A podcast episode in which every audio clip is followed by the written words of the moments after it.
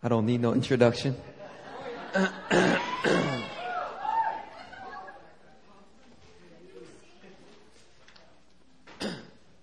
Praise the Lord. Praise the Lord. All right. I just want to welcome all of you to tonight's joint prayer meeting.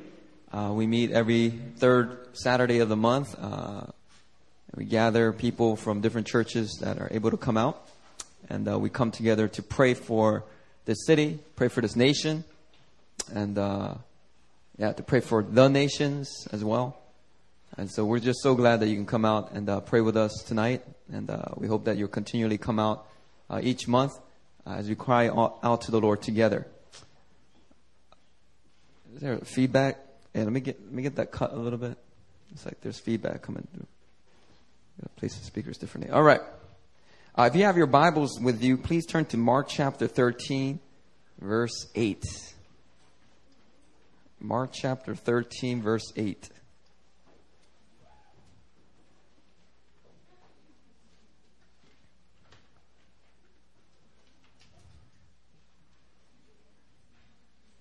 My name is Christian. I am a pastor at New Philadelphia Church. How many of you guys, this is your first time out to join prayer meeting tonight? This is your first time tonight. All right, let's welcome some of those guys that came out for the first time tonight. All right, we're so glad you're here. All right, let's look at Mark chapter 13, verse 8. These are the words of Jesus. I'm going to be reading from the English Standard Version. Whatever version you have, please follow along. For nation will rise against nation and kingdom against kingdom. There will be earthquakes in various places. There will be famines. These are but the beginning of the birth pains. Title of my message tonight is Birth Pains. That's what Jesus mentioned here. It's talking about birth pains. Jesus said, nation will rise against nation, kingdom against kingdom. There will be earthquakes in various places. There will be famine. These are the natural disasters that you should expect from every 10 years or so. No, he said, no. These are the beginning of the birth pains. Birth pains. Now, I was doing a little bit of research. As you guys know, last week there was a huge earthquake in Japan. Initially, they thought it was an 8.9 earthquake. Some have now upgraded that and said it was actually a 9.0 earthquake. The earthquake devastated much of northeast Japan. And then the tsunamis that came in sweeping up houses, cars, everything, ended up killing, so far, 7,200 people have died from the earthquake just 1 week ago. 10,905 people are missing, and 2,600 people are injured. There's just hundreds of thousands of people homeless right now, both from the tsunamis and from the nuclear potential fallout. That's the crisis that they are handling there in Fukushima. And it's really cold right now in Japan. And so people that are kind of homeless, they have makeshift shelters. I mean, imagine sleeping outside on the street tonight. You get some blankets, but you're still sleeping outside, or you're sleeping in a small tent or something like that. And imagine if you're elderly. You know, a quarter of the Japanese population are considered elderly. There's a lot of people that are suffering right now in Japan. If it is rated at 8.9 on the Richter scale, this is the seventh largest earthquake on record since man started to record earthquakes. If it is 9.0, it is the fourth largest earthquake ever recorded since man started taking record. And it is the biggest ever in Japan's history. And Japan's had a lot of earthquakes. We're still watching, and you know, if God is moving on your heart to perhaps you have an opportunity to go and minister in especially Sendai or even Fukushima, parts of Japan, you know, I want to encourage you guys, you know, take hold of those opportunities if you're able to do that. We normally don't take an offering here at Joint Prayer Meeting. And so, you know, because you guys come from different churches, I want to just kind of respect maybe your own local pastor's wishes. But, you know, at New Philly, you know, somebody had messaged me and said we should take an offering here tonight. And, you know, I agree with that. But, you know, we're going to take an offering at New Philly at our local church. And you maybe you want to bring that up with your local pastor. But I think it is worth for us to respond to this. I mean, we need to put our money where our mouth is at. You know, if we really care, we're not just sending out a prayer here and there. But, you know, put some money into it and send it over, because they are saying that this earthquake is the most it's estimated as going to be the most costly earthquake ever. It may be up to $100 billion U.S. dollars in losses and cost. And Japan is economically strong, but that's still a lot of money that they have to cover to try to bring their country back out of this earthquake. All right, and so, you know, we'll be doing that at New Philly. Maybe you might want to bring that up with your local pastor. I think it's a great idea. If you don't know where to give it to the American Red Cross. All right, they're very good stewards with the money that they receive. All right. Now, last week's earthquake was really devastating, 9.0. I mean, that's really big. And 7,000 people dead, 10,000 missing. I mean, that's a lot of people. So I did a little bit of research just to see how many earthquakes have taken place in the last just 10 years. Let's just go 10 years back and see how many devastating earthquakes have been recorded. Because seismologists, a lot of scientists, when they get interviewed on CNN and things like that, they will oftentimes say, oh, you know, there have always been earthquakes. You know, all those Christians, you know, they're making a hoopla out of nothing. There's no increase in earthquake frequency, they say. You know, in terms of earthquake frequency, it's about the same, maybe a little bit more. But they say the reason why that we're paying more attention to it is because the earthquakes are taking place in heavily populated areas. So I did a little bit of research just to see how true those seismologists are. That's what they do, right? Seismologists, they measure earthquakes. Am I right? Okay, good. I want to be scientifically accurate up here, because I'm taking on the scientists. All right. So over the last 10 years, let me give you guys a rundown of devastating earthquakes that have taken place just in the last decade. You guys ready? You might have forgotten a lot of these, because there were quite a few. Last week, right, I mentioned Japan. Well, last week there was also an earthquake in the Yunnan province of China. 5.8 on the Richter scale, 25 dead. Now, still 25 dead. A few more weeks ago, Christchurch, New Zealand, had a 6.3 earthquake. Over 150 dead. Now, some of these numbers are going to be, there's going to be some discrepancies depending on what source you use, okay? April of 2010, Qinghai province of China, 6.9 on the Richter scale, 2,200 dead, according to CNN. February of 2010, you know about the Chile earthquake, 8.8 on the Richter scale, one of the biggest in history. But Chileans are ready for earthquakes. They only had about 500 dead, but still, that's quite a number. January, a month before Chile, we know about Port-au-Prince, Haiti. It was only a 7.0 earthquake, but 230,000 people dead, 1.3 million people displaced. September of 2009, Sumatra, Indonesia, had an earthquake. 1,000 people dead, 1,000 missing.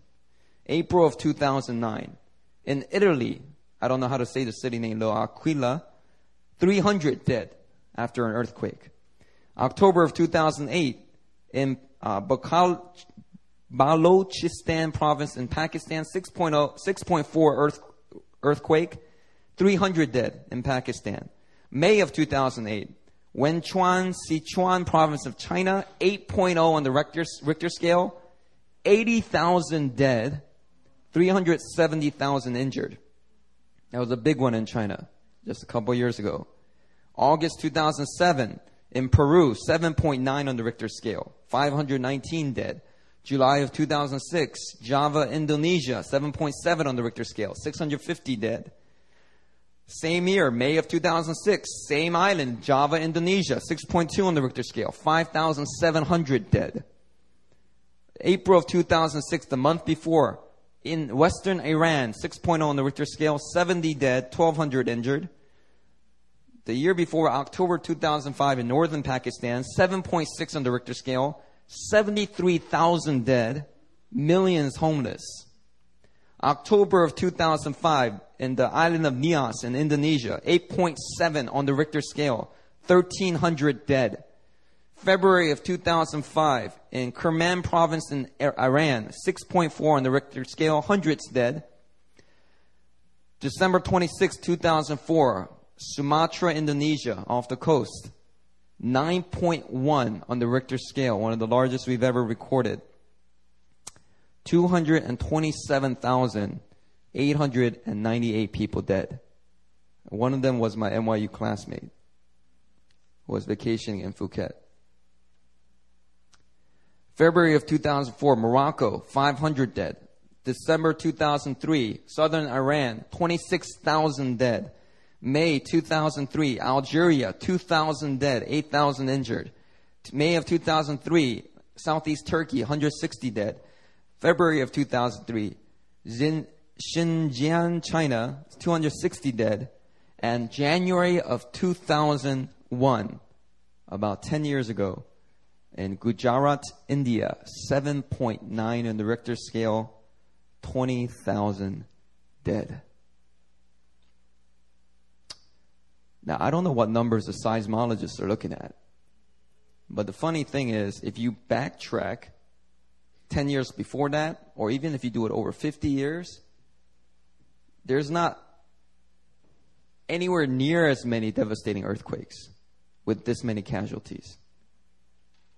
This is in 10 years. You compare 10 years with the previous 40 years, 50 years, and you just have earthquakes here and there. That's caused a lot of devastation. But I don't know how many earthquakes. I didn't even count here. 1, 2, 3, 4, 5, 6, 7. That's a lot. All right. I counted maybe about, 20 earthquakes. Massive devastation. Just to give you maybe the worst earthquake ever, wasn't officially recorded, was in China in Shaanxi, 1556. It was an 8.0 earthquake. And because a lot of people were living in these makeshift homes and caves and stuff, 830,000 people died in the earthquake. In 1976, China has the worst earthquake in the 20th century. Official count was 255,000 dead, but the estimated count was 655,000 dead. All right. The other day, China was giving... a university in Beijing collected money from college students, and they were giving to Japan's relief fund, even though China's still recovering from the earthquakes that they had to deal with in the last 3 years. They were collecting money, and they said, we're giving, even though we need to still rebuild our country, we're giving because we know how it's like. And China does know. They've known some of the worst earthquakes in history. Kind of puts into perspective, California... obviously, it's not even mentioned in many of these devastating reports because, California was pretty devastating, but not in perspective of some of these earthquakes. Now, there's a lot of earthquakes. There's a lot of people dead. There's a lot of people injured. There's a lot of people homeless. That's a lot of millions of dollars required to build up cities. And Jesus said, nation will rise against nation, kingdom against kingdom. There will be earthquakes in various places, There will be famines. These are the beginning of the birth pains. Now, I want to talk about birth pains tonight. In the natural, when a woman begins to have birth pains, what's going on? All right. Yeah, when a woman starts, she breaks her water, she starts to have contractions, she can't breathe right, she's, and there's pain, and there's a lot more pain, right? I don't know how it's like, all right. I only read about it. But these birth pains, they, in the natural, point to the fact that the time for the baby's arrival is very near, right? The contractions, they start to get closer together. The pain increases. Well, when Jesus says that earthquakes are the beginnings of birth pains, and just like in natural, they're more frequent and they're closer together, they're more devastating, all right? When Jesus says that earthquakes are the beginning of birth pains, you know, what are these birth pains pointing to? Now, before we answer the question, okay, it must be noted that just as natural birth pains get worse and worse, where it feels unbearable for the mother, Jesus also describes that these birth pains are actually going to increase. That wars and nations rising against nations and earthquakes and famines, he's saying that that's just actually just the beginning. It's actually going to get worse. If you read on, Mark chapter 13, fast forward to verse 19. Okay, I can't take apart this whole passage, but I'm going to give you just as true of an exposition as I can here tonight. Look at verse 19. Jesus here is in a consistent sermon talking about the end times. Our millennials will say this is talking about something else. But anyway, verse 19, he says, "For in those days there will be such tribulation as has not been from the beginning of the creation that God created until now and never will be." To sum it up, in other words, Jesus says, there's coming such tribulation, it's going to overshadow and it's going to make everything else that has happened on earth small in comparison. Meaning that it's going to get worse before it gets better. Look, read on verse 20. Jesus says, "And if the Lord had not cut short the days, no human being would be saved. But for the sake of the elect whom he chose, he shortened the days." Imagine that. It is so terrible. So the tribulation is going to get so bad. All right. That God shortens the days to make it easier for y'all. Now, the word here for saved is not talking about eternal salvation. Okay, the Greek word saved is sozo here. Okay, and that word sozo can be translated into healed, delivered from danger, just literally saved, healed. It can have different meanings. So when it says here, and if the Lord had not cut short the days, no human being would be saved. We're not talking about, I don't think this is talking about no human being will be saved onto everlasting life. It's talking about no human being is going to survive this kind of tribulation. The days weren't shorter. But check out, Jesus says, but for the sake of the elect. Now, who is the elect? If you go to my church, you know that I'm very reformed. Talk about the elect. I'm talking about the church. I'm talking about God's people. No, we don't choose him. He chose us. All right? And so we're God's elect. And so for the sake of the elect, for the sake of those whom he's chosen, for the sake of the church, he has shortened the days. So in love, God is like, I'm shortening these days for my people. Okay, it's going to be terrible down there. It's going to get really bad down there. All right, stay with me here.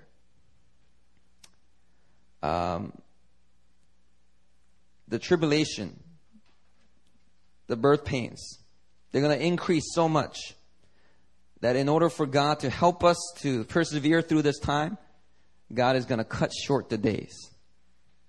Now, so we understand that the birth pains are going to increase and be great. But let's go back to the original question. What are these birth pains pointing to? All right, before we answer that, let's use the text to try to answer that. Look at verse 24. What are these birth pains increasing in frequency, increasing in intensity, so that it's so bad he called it a tribulation? What is these birth pains pointing to? Let's look at verse 24. Jesus says, but in those days, after that tribulation. Okay, all right. So after, that means tribulation is not going to last for eternity. Hallelujah. That's good news.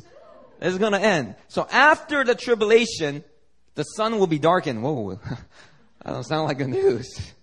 The moon will not give its light, and the stars will be falling from heaven, and the powers in the heavens will be shaken. Whoa, okay. I thought it was supposed to get better here. Okay. Now, I think these are signs that God's going to give in the heavens. Whether it's in the constellations, in the stars, in the sun. The sun's not going to act the same way that it normally acts. And stars may, you know. Anyway, I personally think that it's like when you go into a movie theater. So you know, here's how you got to think about it. You need to think about it. Oh, no, the sun's going to be darkened. All right. Calm down. It's like this. It's like going to a movie theater. When you go to a movie theater, what's the first thing that the theater does when the actual movie starts to play? They dim the lights. Why? Because you get to see the screen better. All right. So let me just offer you that analogy. That's one way to look at it. Maybe that's what God's getting. I don't know the mind of God, but maybe that's what God's trying to do. He's trying to dim the lights so you can see better. See what better? Look at verse 26. And then they will see the Son of Man coming in clouds with great power and glory. Hallelujah. So God dims the lights and says, watch the return of my Son. Watch him the way he truly is in all his glory. Because at his first coming, you saw one part of him, his love, his sacrifice, his passion. But his second coming is not going to look the same way.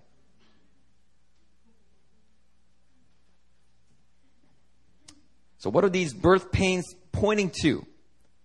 It is pointing to the arrival of Jesus Christ, our Savior and Lord. It is pointing to the return of the King of Kings.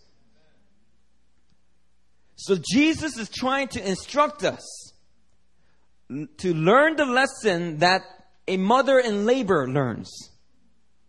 Because a mother that goes into labor and has her child, although her birth pains, they begin and then they increase and they get unbearably bad. If that mother will keep on pushing and keep on enduring, her new baby arrives. And the pain that she just endured is quickly overshadowed by the joy of seeing her new baby. So Jesus is like, look at that and learn a lesson, my people. Because let me tell you right now, it's going to be bad.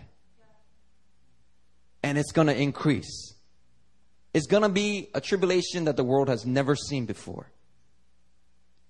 But if you will endure, if you will persevere, if you will stand, and keep the fire burning.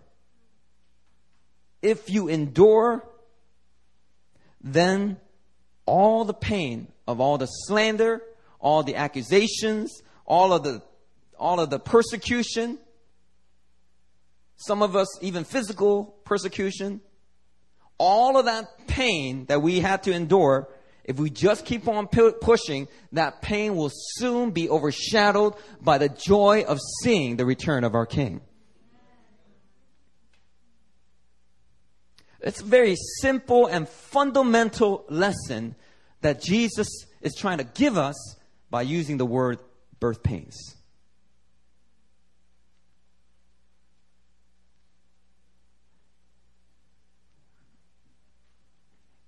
Now, this text here and in other parts of the gospel, these are the reasons why I believe in what is called the post-tribulation premillennial view of the end. Okay, the majority of Christians, okay, I don't know the true statistics, but many Christians are premillennialists, meaning that the 1,000 years that's described in the book of Revelation, and if this confuses you, just be confused, all right? And just read about it later, and you can research it later. But the Revelation talks about 1,000-year reign of Christ, and it sounds like it's a 1,000-year reign of Christ that's going to be on literal earth, right? And so that's called the millennium. And so a lot of Christians believe that Christ is going to return at the beginning of the millennium, and then he's going to establish his rule for that 1,000 years. So that's called a premillennialist. Anyway, I can't get into all the terms, but I believe in a post-tribulation, premillennial view of the end. This means that the church, the saints, Christ is going to return and simultaneously rapture his people at the end of the tribulation, not at the beginning. Now, many American Christians believe in what is called the pre-tribulation, premillennial view of the end. So let me teach you a little bit. Okay? The pre-tribulational view simply says that God is so loving and kind and good, and he is.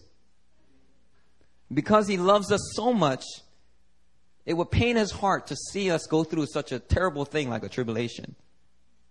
And so God is going to rapture his people off and out of the earth at the beginning of the tribulation. And then during the period of tribulation, it's just, people got to just try to find Christ on their own. I don't know how they do that. I guess their copy of the Bible still lying around, so they can read on their own, right? But they got to endure tribulation, and then Christ returns to earth at the end of the tribulation and ushers in his 1,000-year reign. That's called a pre-tribulation rapture. The word rapture, by today's American Christian definition, is a pre-tribulation rapture. So when you think rapture, you're actually thinking about pre-tribulation rapture. Why? Because this has been popularized, all right, by a guy named John Nelson Darby. All right. He's the father of what's called dispensationalism. Dallas Theological Seminary is a dispensational school. Talbot Seminary in California is a dispensational school. John MacArthur is like a backsliding dispensationalist, because he doesn't agree with everything John Nelson Darby says. Dispensationalism has a lot of great Bible teachers. And so these seminaries and these people, they're dispensationalists. And they teach very strongly about a pre-tribulation rapture. Now, to be fair, historically, this pre-tribulation rapture was first proposed by John Nelson Darby in 1827. So through his writings and through different conferences, these beliefs became popular among Presbyterian, Baptist, and congregational members. And on top of that, popular books have also fed the pre-tribulation rapture hype. Okay? It's a book called Jesus is Coming by William Eugene Blackstone. Anyone ever read that? I don't think so. All right. It's an old book. The Schofield Reference Bible. You guys, some of you might have seen that. All right. Not many of you study the Bible. Okay, it's all right. Okay, but you get a lot of dispensational views in there. How about this? This is a really popular book in the 70s. The Late Great Planet Earth by Hal Lindsey.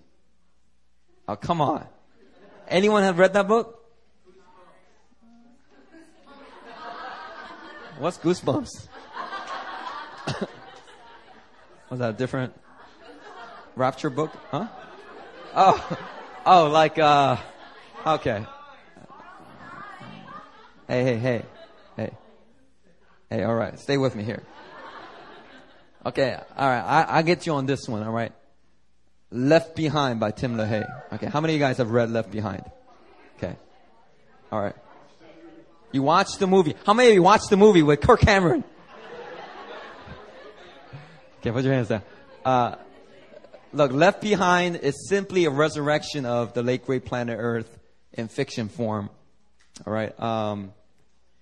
These books, so each generation of Christianity, evangelical Christians in America have gotten these books. And so they really, without even knowing it, not studying the Bible for themselves, they have received and believed in a pre-tribulation rapture, meaning they believe that God's going to spare us from the tribulation. Now, that sounds really good, right? Greg Laurie, a really popular California pastor, I really respect him. I love his Bible teaching. But I was really surprised one day when he started to teach on this. And he was a pre-tribulation rapture guy. Let me read a quote. It says, early original Christian churches, as well as the Catholic Church, Eastern Orthodox churches, the Anglican Communion, and most Protestant Calvinist denominations have no tradition of a preliminary return of Christ. And they reject the doctrine, in part because there is no reference to it among any of the early church fathers, nor is there any traditional interpretation in that way. Some also reject it because they interpret prophetic scriptures in either a amillennial or postmillennial fashion. That's another can of worms. All right, but there's very smart people, a lot of Reformed people who actually believe in the amillennial view, meaning they believe that a lot of these millennial end time events, they were fulfilled when Jerusalem fell back around 70-80, right, when Jerusalem fell. So they believe that actually was end time events that took place. So we're actually already in the millennium, except they don't think millennium is a literal 1,000 years. It's figurative, and we're living in those end times now. Okay, it's interesting, right? Some of very respected professors I really look up to, they are amillennialists. I just can't do it. I can't do that. All right, it does not convince me one bit, their arguments. Now,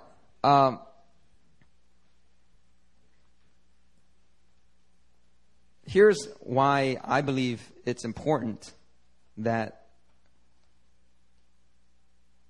who knows who'll be right, who'll be wrong.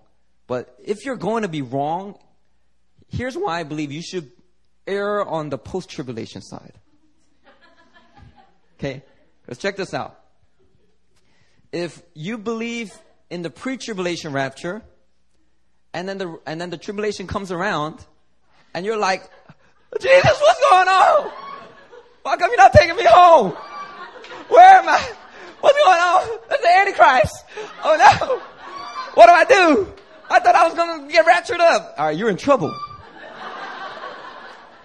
You are in big trouble if you're wrong. All right. Now, if I believe in post-tribulation, premillennial, right? I believe Christ is going to come back and simultaneously rapture us and return to earth. If I believe that, if I'm wrong and I get raptured up at the beginning of the tribulation, I'm just like, all right, I guess I was wrong. No problem. It's done.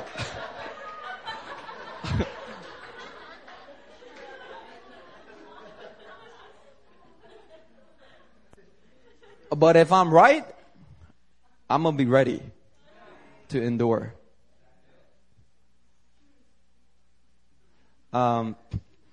This is called the controversy of witness under trial. It's called witness under trial. I'll read a quote for you. The witness under trial issue was of major concern to the evangelist Corrie ten Boom, whose family suffered in Nazi prison camps during World War II for the crime of protecting Jews. Corrie ten Boom preached that the pre-tribulation rapture, where Christ takes up all the Christians. She preached that the pre-tribulation rapture will leave the church ill prepared for witness under persecution. just as it had in China when Mao Zedong rose to power. And she warned that pre-tribulationism was the sort of false doctrine that Jesus warned us about.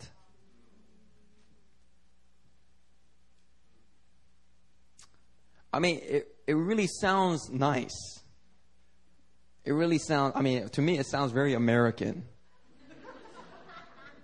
I find it a little bit harder to find Christians who believe in pre-tribulation, mostly because they don't have a dispensational history in most of these other countries, but very American kind of view, you know, like in the Left Behind movie. Do you remember the movie? You know, everyone's just like on the airplane, they're in their cars, and all of a sudden, cars are like crashing into things, and they look inside, and there's nobody in the car. There's just clothes. I guess when you get raptured, you can't take your clothes with you. You gotta go naked. And then the airplane, they look inside the cockpit, and the captain's missing. And they're like, what happened? Where did the captain go? Where did the captain go? Everyone's missing. Oh, my child is gone. My child is gone. And I guess the mother wasn't a Christian, but the child was. My child is gone. Where's my child? Where's my child? And everyone's freaking out. And that's how they begin the movie. I mean, it messes you up. You're like, oh man, what if that happens? You know, a funny story is actually when I was in high school, I was driving around my mom's car without a license. All right, like half of y'all did it, so just shut up. All right. All right, I was like 15 years old. I didn't have my license yet, but I was driving around my mom's car around the block.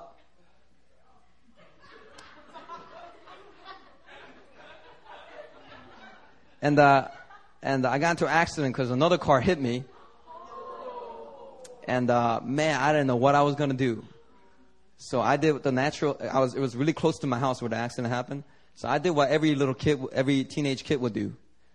I ran away from the scene. And I ran home, and I tried to find my mom to tell her what happened so that she can help me do something about it.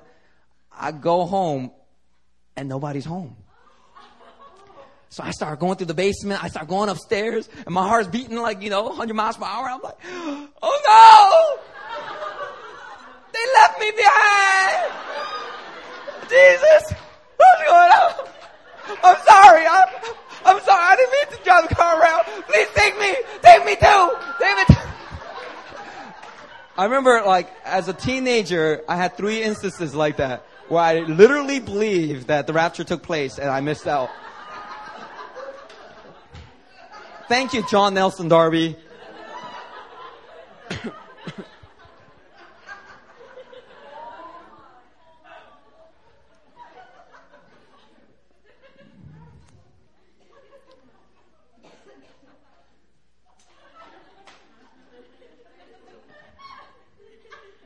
In Revelation 7:14, it gives us a problem with the pre-tribulation rapture view. If you look in Revelation 7:14, all right, I'll turn there real quick. Revelation 7:14, there's a vision that John here, the author of this book, has of a great multitude that no one could number, from every nation, from all tribes and peoples and languages, standing before the throne, clothed in white robes, with palm branches, crying, salvation belongs to our God who sits on the throne and to the Lamb. If you fast forward down to verse 13, one of the elders addressed me saying, who are these? And I said to him, sir, you know. And he said to me, these are the ones coming out of the great tribulation. They have washed their robes and made them white in the blood of the Lamb. Now, there's a couple ways you can interpret that. You can say, these are the ones coming out of the great tribulation, meaning these are the ones that came out before tribulation started. Or you can interpret it, these are the ones that went through it and they came out. You got to choose to believe which one here, okay? But look at verse 15. Look at the image he gives us. Therefore, they are before the throne of God, and it seems like they're given a place of honor, right? Why would they be given a place of honor if they just escaped out of the tribulation, right? They are before the throne of God. Serve him day and night in his temple. He who sits on the throne will shelter them with his presence. They shall hunger no more. Interesting. Neither thirst anymore. That sounds like a Kirk Franklin song. The sun shall not strike them, nor any scorching heat, for the Lamb in the midst of the throne will be their shepherd. He will guide them to springs of living water, and God will wipe away every tear from their eyes. If they just escaped out of the tribulation at the very beginning, before it started, why they got tears in their eyes? We use this a lot at funerals, right? God will wipe away every tear. But, the context is it's an end-time prophecy. Now, I'm thinking these guys came out of the Great Tribulation, meaning they went through it and they came out of it. They came out of it victorious. They came out of it faithful. And God wipes away every tear because they were familiar with the great sorrows and the great pains of enduring that tribulation. If you go back to Mark chapter 13, okay, go back to Mark chapter 13. Look at verse 13. I want to point something out here as well. It says, "You will be hated by all for my name's sake, but the one who endures to the end will be saved." Now, a baby Christian may read that and say, "Oh no, what if I don't endure? Then I won't be saved." Because Jesus says, the one who endures to the end will be saved. What if I endure to like a couple months before the end? I give up because it's hard. Does that mean I lose my salvation? Does that mean I'm not saved? Okay. And, as a baby Christian, I read it that way as well. I was kind of scared. I was like, I better not deny Christ. And I will endure to the end because I want to be saved. Okay. Now, I personally do not think that this word here, it's once again the Greek word sozo for the word saved. I don't think it's talking about salvation. I don't think it's talking about everlasting salvation. Okay? This word sozo, once again, it could be translated into the English word saved, but the Bible translators also translate it into heal, to deliver. It can also mean to rescue, to do well, to preserve, to protect, to bring deliverance from danger. All right. And so I think Jesus may be saying here, the one who endures to the end will be rescued, will be delivered from danger. Meaning, if you don't endure, you might die. You give up, you might even kill yourself. But if you endure to the end, Jesus, when he returns, he's going to snatch you about the tribulation and say, all right, tribulation ends now. I'm back.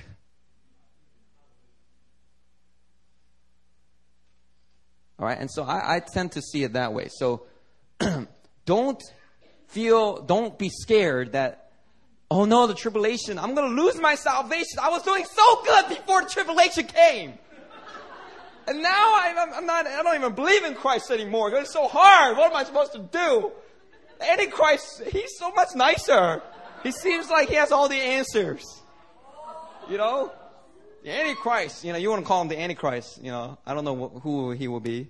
Ban Ki-moon, I don't know who he will be. I just kidding. I love Ban Ki-moon. A lot of Christian fanatics will say it's the UN, one of the UN leaders and United Nations leaders. I don't know. All right. But look, I'm just saying, don't. It's not necessarily you have to interpret it that way.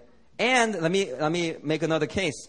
I do not think that you can lose your salvation. You cannot lose your justification before God, because Jesus himself says that his people cannot be led astray.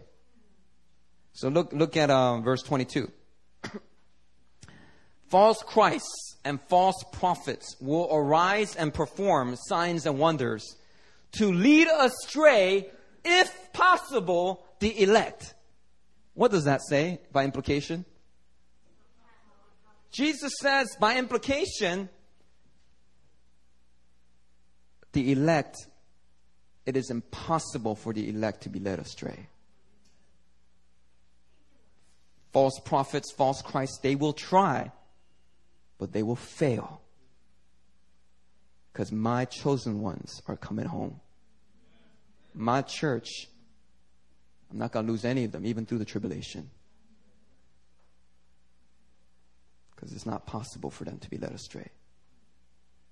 Why can't they be led astray? Why? Because of the saving power and grace of God. That's why. That's why in the book of Revelation, these guys are saying, salvation belongs to our God. Meaning salvation, the saving work that God does, He doesn't put any of that on your shoulders. It's all on Him. He does it. He planned it. He sent His Son. His Son died. His Son resurrected. He applies it to your heart by His grace. Salvation belongs to God. If it belongs to God, that means you can't take it away. Even if you decide to backslide real hard,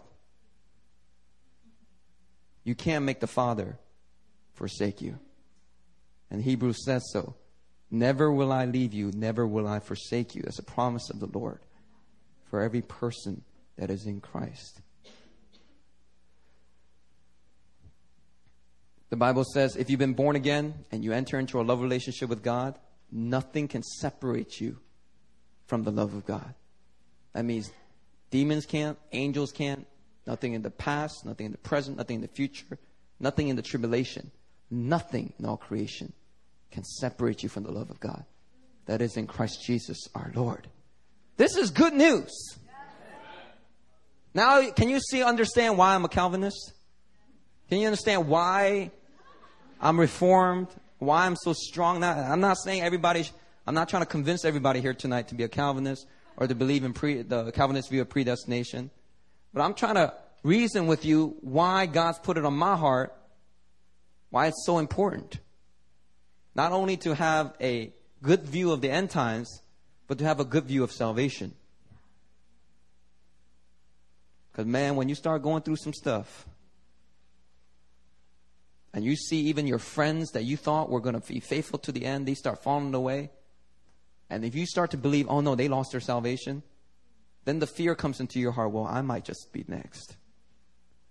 But if you believe that salvation belongs to God, when you see your friend fall away, you all know it's a matter of time before they come back to the Lord. And you stand strong and you endure because you want to bring your friend back into right relationship with the Lord, into love relationship with the Lord. So y'all can endure together. And so that the church, through this great time of tribulation, is not stockpiling weapons and food away in some basement in Arizona. I mean, I tell you, American Christians, they got all kinds of loony ideas of how they're supposed to respond to the end times. You know, these militias that form their groups. I mean, how much trouble do they cause for the nation? And how much, what a bad name they give to Christ. And you know, they do the same thing as these cults do. Like David Koresh. I don't know if you guys know David Koresh at Davidians in Waco, Texas, you know. He got everybody in his compound. He was having sex with all the women, all the married women in his congregation, by the way. And then he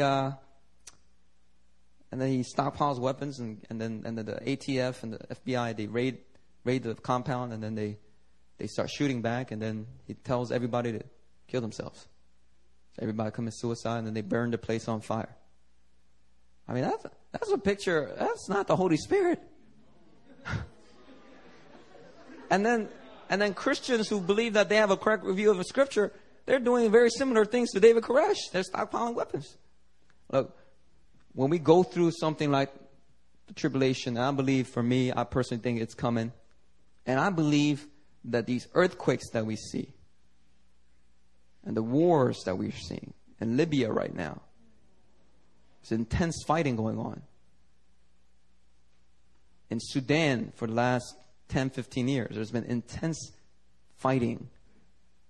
Tribes of people killing off entire tribes of other people.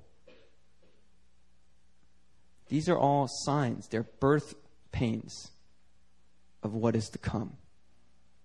And what we as a church need to understand is when these things intensify and they get more frequent, It's not time for us to go hide in a bunker.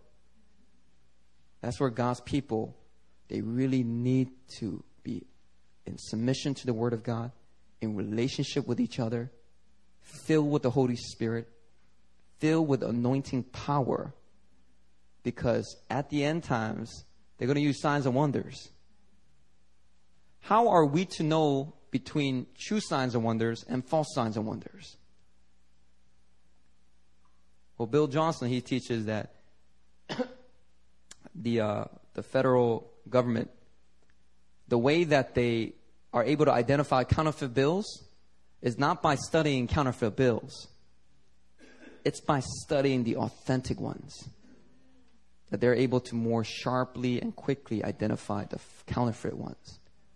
If you really want to be discerning about false signs and wonders, false prophets and stuff in the end days, you need to get with it with the real signs and wonders, with the true prophets of the Lord, which at New Philly, we believe that there are still prophets for today.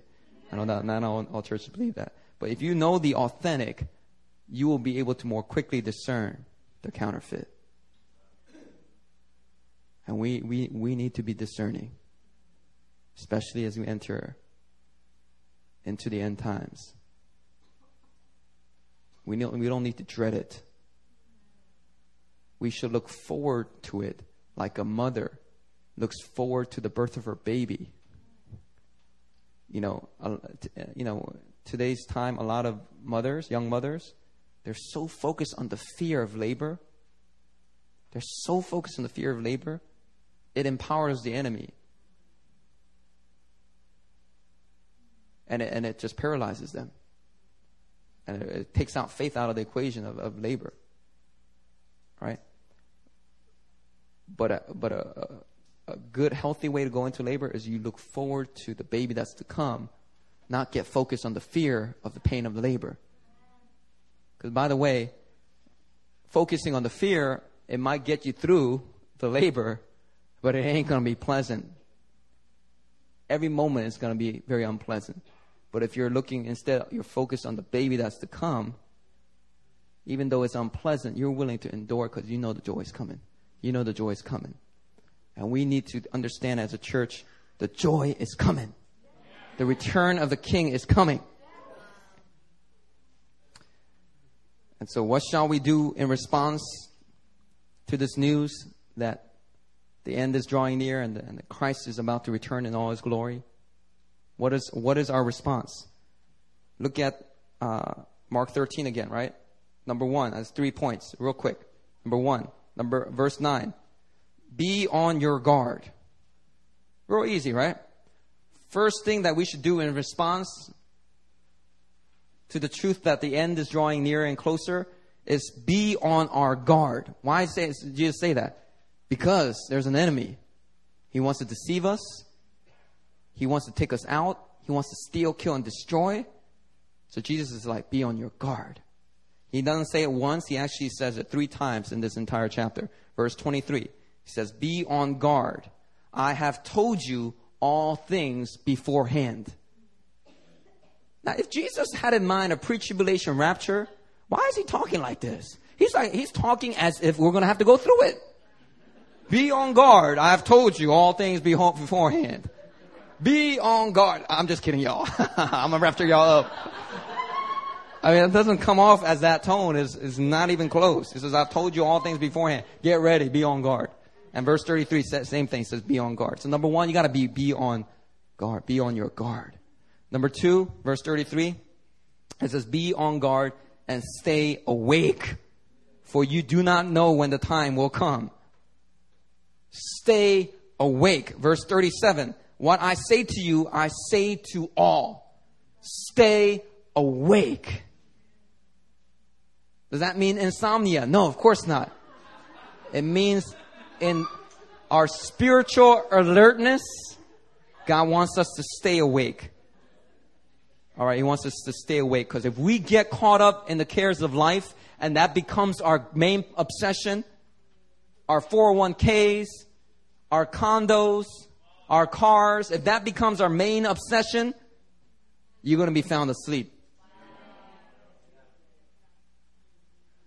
God wants us to stay awake, because when the time comes, all that doesn't matter. You better be willing to let it go real quick. I believe in God's goodness. I believe I'm going to experience God's goodness while I'm here on this earth. But when the tribulation starts to draw near, I'm going to be like, I don't care about this apartment. I don't care about my computer. I'm out. Peace. I mean, I don't know where I'm going. Actually, I'm not out. I'm not going to the bunker. I'm going to be right here. See, I'm like so ingrained with all of this as well. I need to get it out of my vocabulary. But stay awake. Jesus says stay awake. Keep your oil lamps burning. Keep on fire for God. You never know when he's going to return. And the third thing comes from verse 10. It says, and the gospel must first be proclaimed to all nations. The end is near. What do we do in response? We got to proclaim the gospel. In Matthew 24, as a very similar version, it says, and this gospel of the kingdom will be preached in the whole world as a testimony to all nations, and then the end will come. Now, some Christians may start to say, well, if we don't preach the gospel, then maybe the end won't come. We'll delay the end. Because the end doesn't sound pleasant. The end sounds dangerous. The end sounds scary. I don't want the end to come. I'm just going to sit here. I'm going to preach the gospel. I'll let my children do it. Man, you lazy bum. You call yourself a Christian. How could you think that way? I know none of y'all are thinking that way. But don't let yourself find yourself slipping into that mentality. We got to preach the gospel. Why? Because although the pain of tribulation, although the hardship of tribulation is great, the joy of seeing our Lord is greater. And so the gospel must be preached to all nations. The gospel of the kingdom, if you know that part, is different than just preaching the evangelism message. Gospel of the kingdom must be preached to all nations, and then the end will come. So, brothers and sisters, as we, pray for Japan, as we mourn for the losses that Japan is experiencing, let's also really pray into Japan for a spiritual harvest. How terrible would it be if after all this devastation, they go right back to Shintoism? God will hold us and our generation accountable for that. He wants us to go in there and start revival fires all over Japan. And so, as we need to mourn with them. We need to grieve with them. We need to help them. We need to give offerings and help them through that devastation. But as we help them rebuild, we go there also sharing the love and message of Christ. And I believe there's a great harvest coming in Japan, because Japanese people are going to be part of that great multitude that's described in Revelation. And they're going to be praising God in Japanese, and I'm going to stand next to one of them, and I'm not going to understand what they're saying. Arigato. Hallelujah. I don't know. All right. Praise the Lord. Let's just close in prayer. Father, we just thank you so much. Lord God, there's a fear that Satan tries to instill in the hearts of your people when it comes to end time issues. But God, we reject that fear today. Whatever end time view we hold to, we reject the fear. And we embrace the joy. The joy of seeing our King. Lord God, it will be an honor and privilege to be the generation that ushers that in. And we would love to see that hastened and expedited through the preaching of the gospel, so that our generation will truly usher in and endure through the 3.5 years or 7 years, or however many years it ends up being, the Great Tribulation. And endure through it and usher in your rule and your reign. The millennial reign of Christ. We want to usher that in, God. We want to be a generation that has their oil lamps burning, our hearts burning for the return, watching for the groom.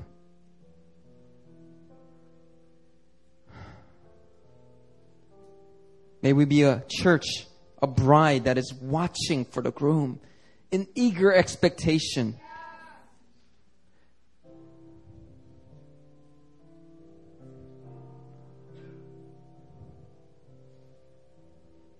God, we want to be faithful witness. We want to be a faithful witness under trial.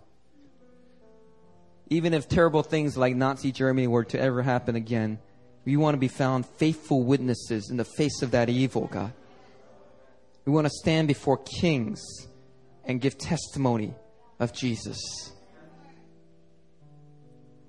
Even if some of us are chosen to be persecuted physically, as we take our stripes, as we take our pain, we do it blessing the Lord and proclaiming His goodness.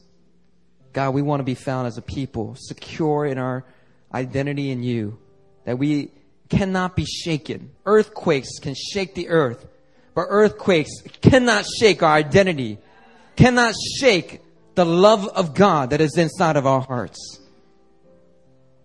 God, we want to be found a people faithful, faithful at Your return, Lord.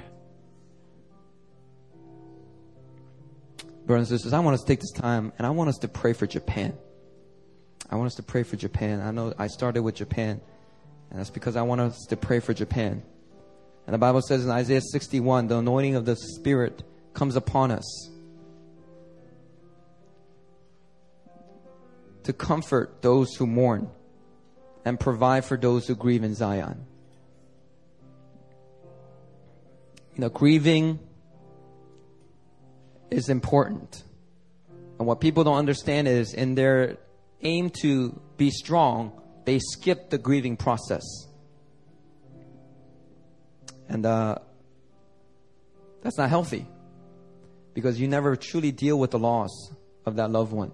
You never deal with the trauma of that accident because you don't take time to grieve. Can I tell you something? What Pastor Benjamin, my mentor, taught me?